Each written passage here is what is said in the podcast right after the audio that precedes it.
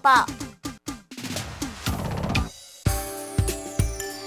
咱一定答应空空点起快乐家庭，人拢讲啊，三高三高，哎呀，不要得到最好。但是如果不小心罹患的朋友啊，爱特别提醒咱所有听众朋友，特别要恰到谈子爱生药局黄药局黄药师来的节目当中，黄药师好，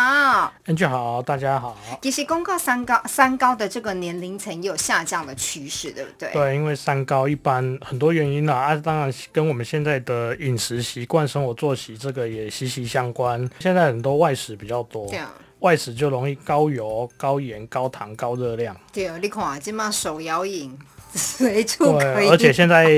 手机滑一滑就有人送到你家，送到家里，你又不用出门，哇！所以很多疾病是吃出来的，对对对，就要请药师来跟大家分享。所以在秋冬这个季节，为什么饮食要特别提醒那类三高患者嘞？对，秋冬这个季节，其实除了三高患者以外，也是每个人要特别注意的、啊，因为这个季节就是天气冷了嘛，冷的话，你其实在吃东西就会不知不觉的比较往高热量去摄取。哦，对，尤其如果你一般上班族下班同事聚餐聚会晚餐的时候可能就吃个烧烤啊吃火锅啊这一方面的这个其实对呃，那个高血糖、高血脂、高血压，这个都是比较大的负担，真的要提醒大家。其实就像你讲的不局限三高，其实这个季节对一般人也是要注意。尤其现在吼，有的人说寒来要进补一下。对啊，你的天气冷吼、嗯、啊，你如果说在那个场子里面，我、嗯哦、真的吃的这样